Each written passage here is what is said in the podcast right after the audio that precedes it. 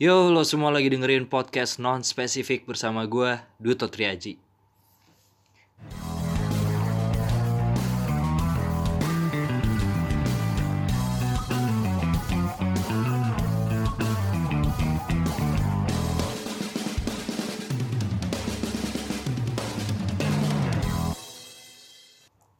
Ya, apa kabar semuanya? Gimana hari-hari lo? Uh, buat yang baru pertama kali dengerin, jadi podcast non-spesifik ini adalah podcast mingguan dari gue, Duto Triaji, eh, yang bakal diupdate itu setiap hari Rabu ya, kalau misalkan gue gak telat-telat. Maklum, saya content creator magang ya, jadi belum kebiasa untuk bikin konten secara konsisten tiap minggunya. Palingan gue bakal bikin itu tiap minggu, tapi ya telat-telat dikit lah, mungkin hari Kamis, mungkin hari Jumat. Kayak gini nih, ini udah hari Kamis, gue malah baru ngetek. Goblok emang, gak ada jiwa content creator-nya. uh, buat yang udah dengerin beberapa kali, ya thank you banget udah dengerin podcast ini. Uh, gue senang banget sih, maksudnya gue tuh gak nyangka bakal bakal bisa dapat pendengar se- sebesar ini loh. Maksudnya, ya walaupun belum besar-besar banget, cuma ini udah di luar ekspektasi gue. Gue pikir tuh dalam setahun pertama gue bakal dengerin cuma dua puluh sampai tiga puluh, tapi ternyata udah melebihi itu. Sekarang tuh udah berapa ya? tiga puluh satu kayaknya deh. Enggak, enggak. Sekarang udah ya cepek. Uh, kayak cepean deh. Terakhir gue cek tuh dua minggu lalu cepean.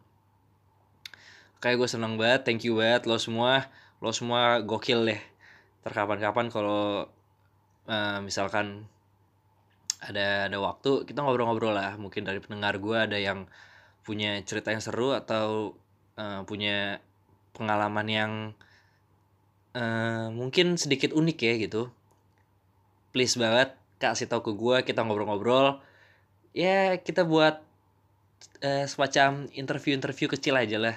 Kita ngobrol-ngobrol, kita Uh, mungkin ngomongin tentang cerita lo gitu, dan ya mungkin kalau emang cerita lo se- seaneh itu ya paling gue judge dikit lah. Ya yeah. Sekarang itu udah tanggal tiga puluh ya, udah tanggal tiga puluh, dan asli gue udah capek banget sama perpolitikan pilpres ini. Sebenarnya kapan sih dapat pemenang yang asli gitu? Kan katanya ada yang ngajuin ke M K ya. Itu tuh sampai kapan sih, maksudnya situasi ini tuh harus bertahan sampai kapan gitu. Gue udah gak kuat banget, ya Allah. Ditambah lagi uh, gara-gara yang aksi dua puluh dua Mei itu ya, itu sekarang maksudnya di internet atau bahkan di grup WhatsApp gitu, malah gue ngerasanya malah makin panas gitu. Gue kira setelah diumuminnya itu, atau bahkan gue kira setelah pencoblosan selesai itu udah udah adem lagi gitu, ternyata malah makin panas loh, anjing dah. Dan jadi kan keluarga gue ini nih, uh, maksudnya nggak enaknya uh, anggota keluarga lo itu ada yang beda pilihan gitu. Kayak contohnya keluarga gue deh. Ini gue buka-bukaan aja. Di keluarga gue tuh ada yang berbeda pilihan pilpres gitu. Ada yang dukung nol satu, ada yang dukung nol dua gitu.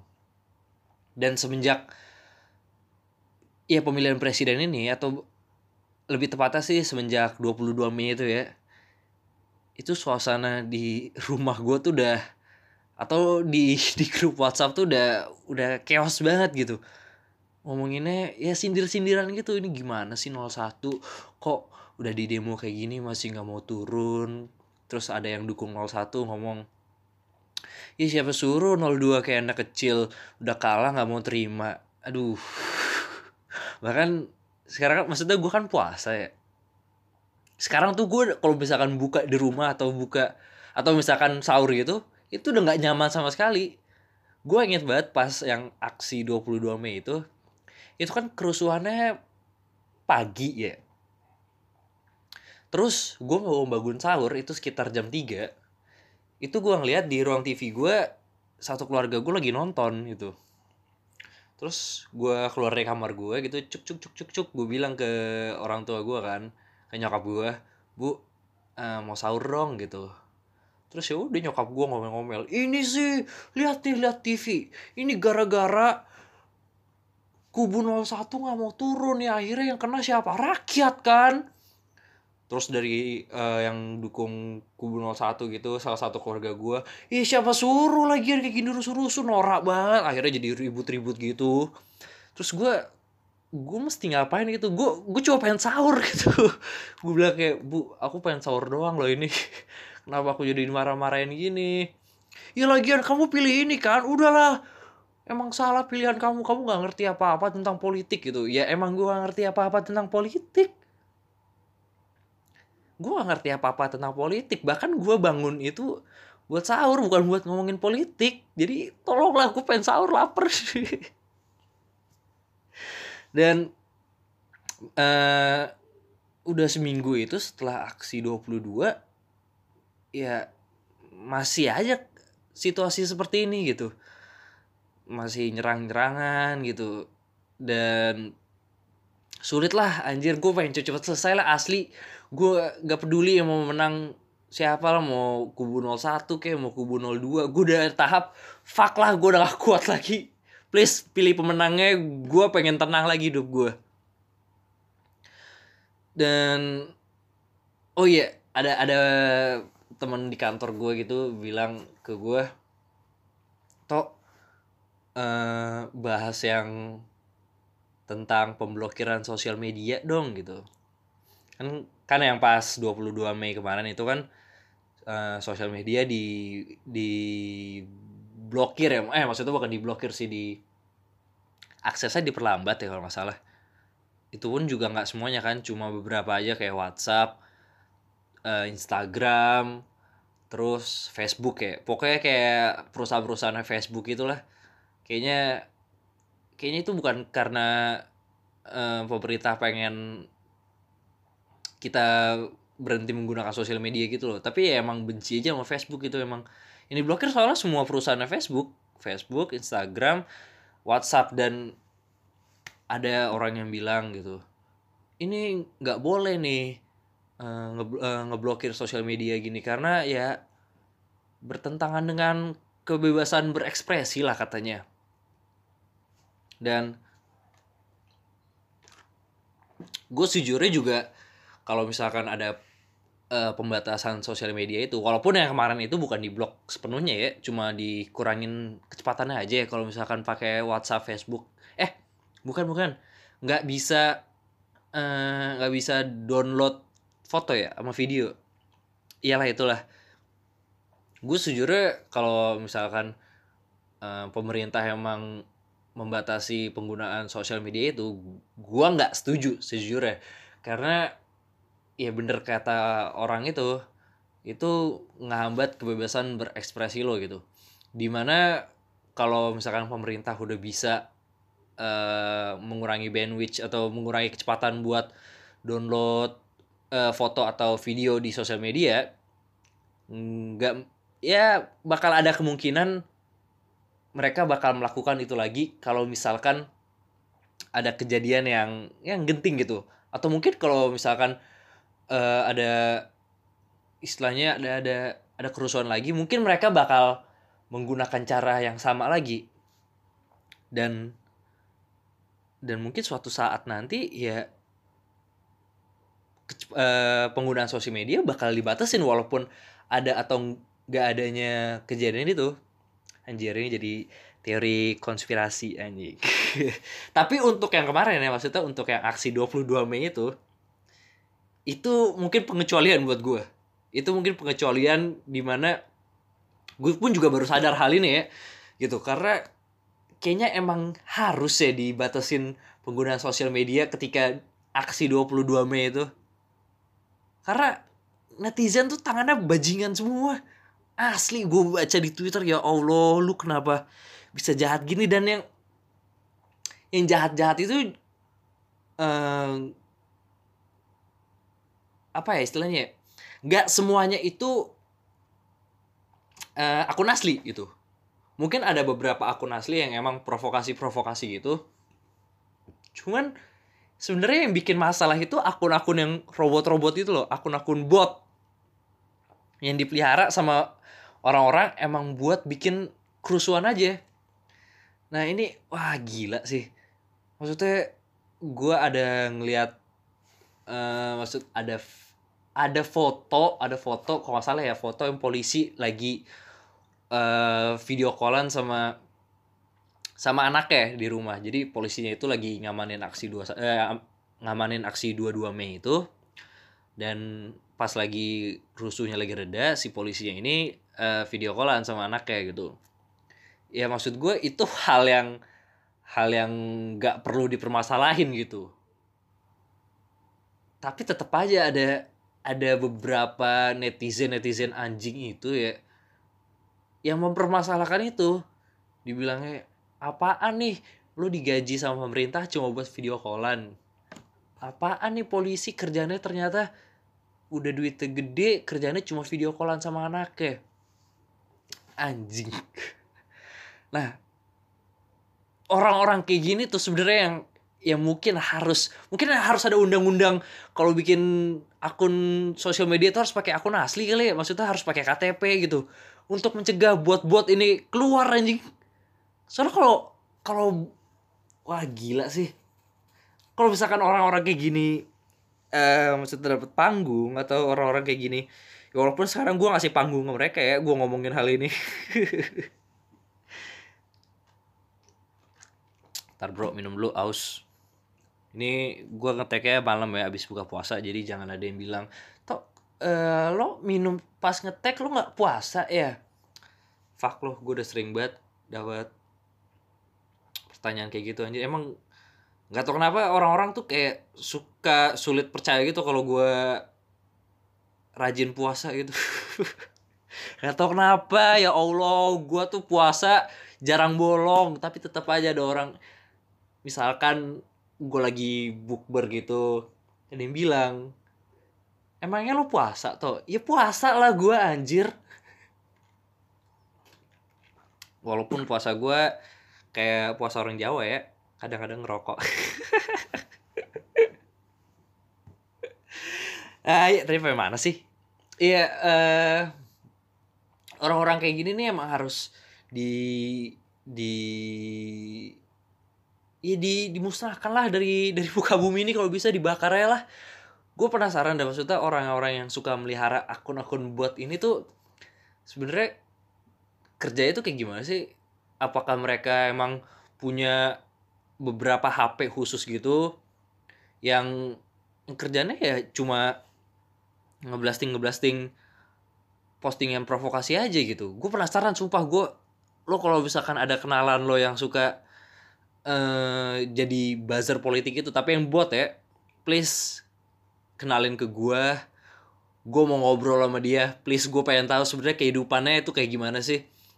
Gue pengen tahu mereka ngelakuin itu tuh sebenarnya perang batin gak sih?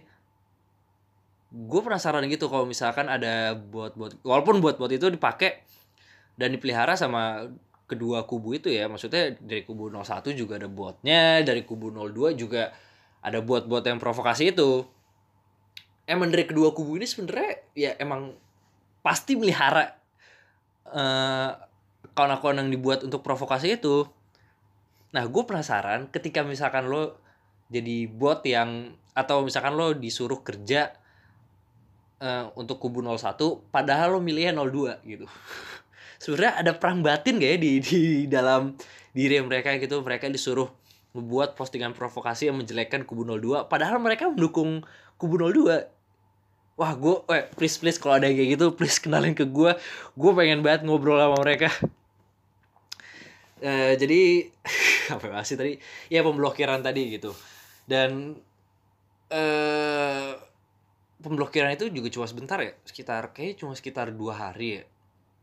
Tapi gue ngelihat kayak di Twitter gitu, banyak banget kayak yang bilang, ah nih anjing nih uh, pemblokiran kayak gini-gini.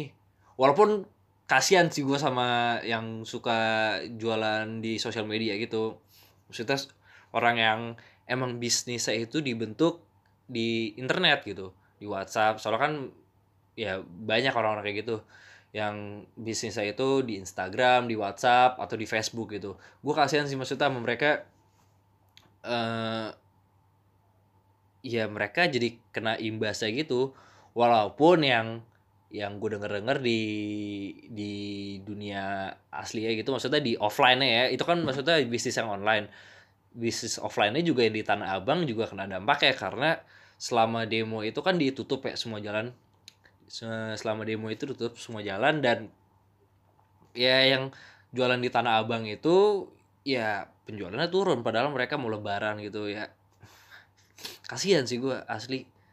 Udahlah ngapain sih demo-demo gitu.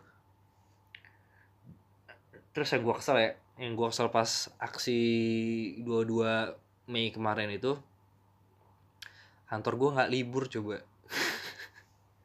Duh, Rik, kantor gue tuh kayak terlalu berani deh nih. Padahal kantor gue tuh dekat sama daerah kerusuhan itu loh. Dan yang punya kantor gue itu Chinese. Gue gue nggak ngerti gitu kenapa dia masih berani buat buka kantor gue gitu, masih berani buat ayo semuanya e, walaupun rusuh kita tetap harus semangat bekerja gitu. kerja kerja kerja. Gue nggak ngerti gitu kenapa bos gue masih berani. Uh, ya masalahnya ya gimana ya, itu daerah benar-benar deket gitu. Itu bukan daerah, itu kan kejadiannya di daerah Jakarta Barat dan pusat ya, di Thamrin ya. Thamrin itu pusat ya. Ya di Thamrin itu Jakarta Pusat. Uh, aduh mana sih anjing, gue gue search dulu dah. Uh, Thamrin. Thamrin itu di Jakarta, ya Jakarta Pusat, di ya dekat Sarinah kan, dekat Bawaslu itu. Nah padahal kejadiannya deket situ kantor gue,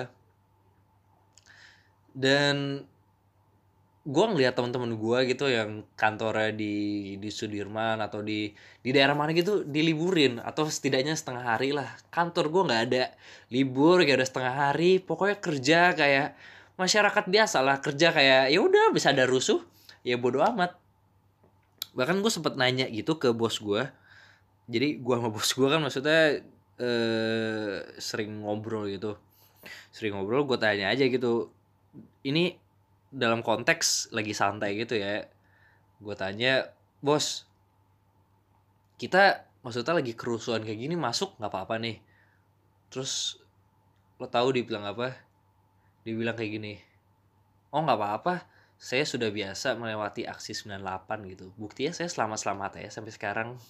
Jadi kalau saya selamat di aksi sembilan puluh delapan kayaknya dua puluh satu Mei atau dua puluh dua Mei ini enggak ada apa-apanya lah dibanding saya eh, dibanding kejadian itu. Jadi aman-aman aja kayaknya.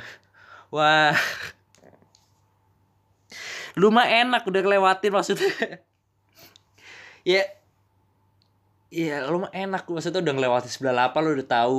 Ya gak enak juga sih anjir, gue gak bisa bilang anjing. Ini kesana gue jadi kayak arogan banget. Enggak, maksud gue tolonglah kalau ada yang membahayakan jiwa itu. Ini kalau misalkan bos gue denger, tolong bos ya.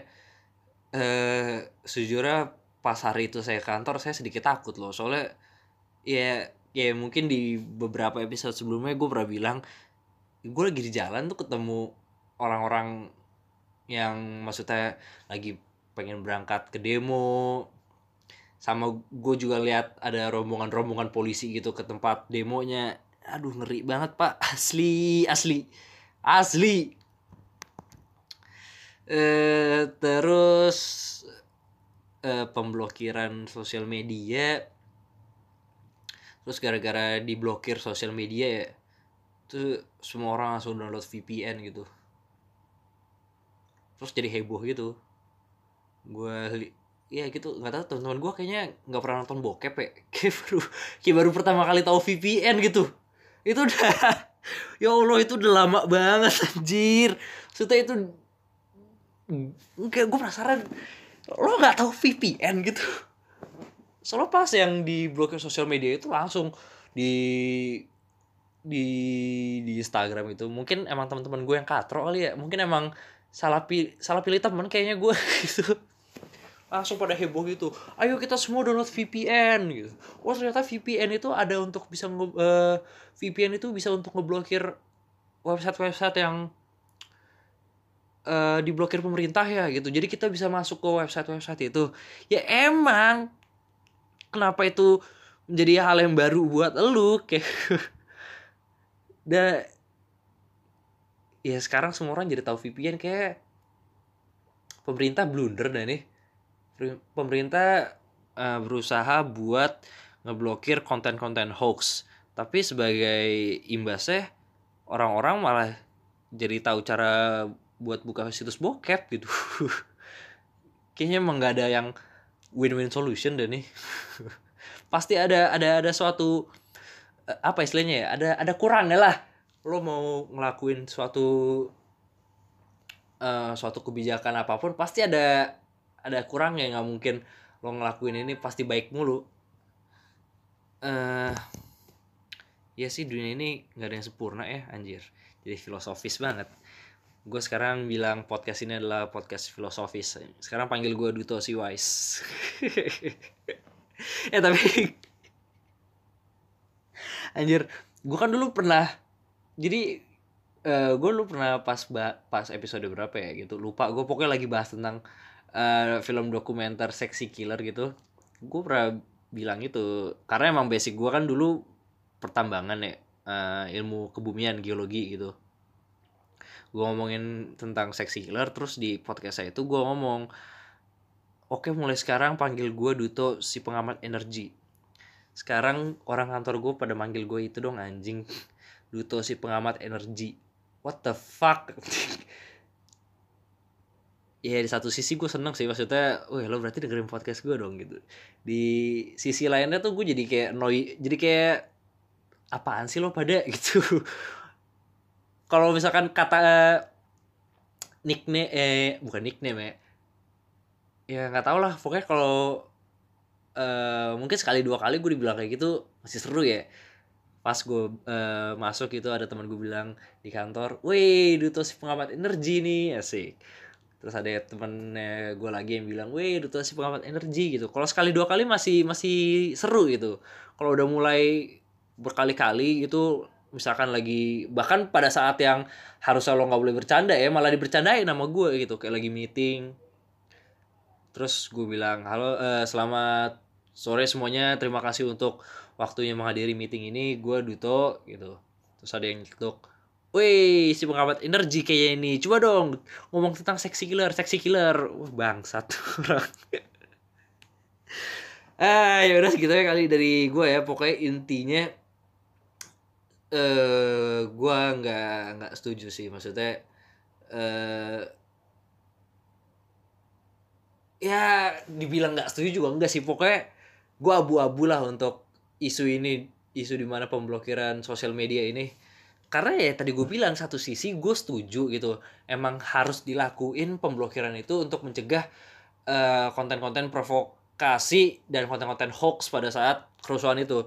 Tapi di satu sisi gue juga gak setuju diadainnya pemblokiran itu. Karena ya balik lagi menghalangi kebebasan berekspresi gitu. Walaupun ya kalau misalkan gak diblokir juga pasti uh, mereka atau yang buat-buat itu ketika dibil- uh, nyebarin konten hoax gitu, terus ada yang bilang, eh nggak boleh nyebarin konten kayak gini, ya mereka bakal berlindung di balik kata-kata, ya ini kebebasan berekspresi, gue bisa bebas buat ngomong apa aja. Ya lo bisa bebas ngomong apa aja, tapi lo nggak bisa bebas dari konsekuensi ya kan. Makanya ketika lo misalkan ngelakuin suatu atau oh ya ada ada yang itu kan, yang kalau nggak salah yang orang hina Jokowi ya gitu, yang akhirnya dimasukin penjara, ya nggak sih? Ya nggak tahu sih gue gue nggak tahu gue asbunnya tadi, gue bingung mau ngomong apa tadi. Ya udah segitu dari gue. Uh, thank you banget buat yang masih dengerin ini.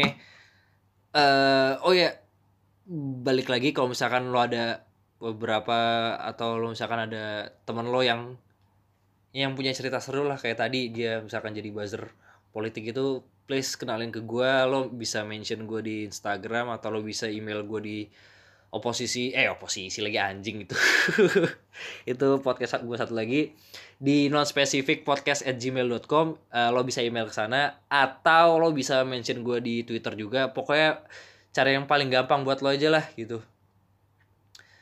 Uh, atau misalkan lo ada masukan atau kritik atau apapun itulah, gue dengan senang hati kok. Maksudnya gue tuh setiap ada yang email gue atau misalkan mention gue di Instagram, selalu gue bacain. Atau bahkan kalau misalkan gue ada waktu, ya gue pasti ada waktu lah anjing, gue bukan artis terkenal, pasti gue balas-balesin.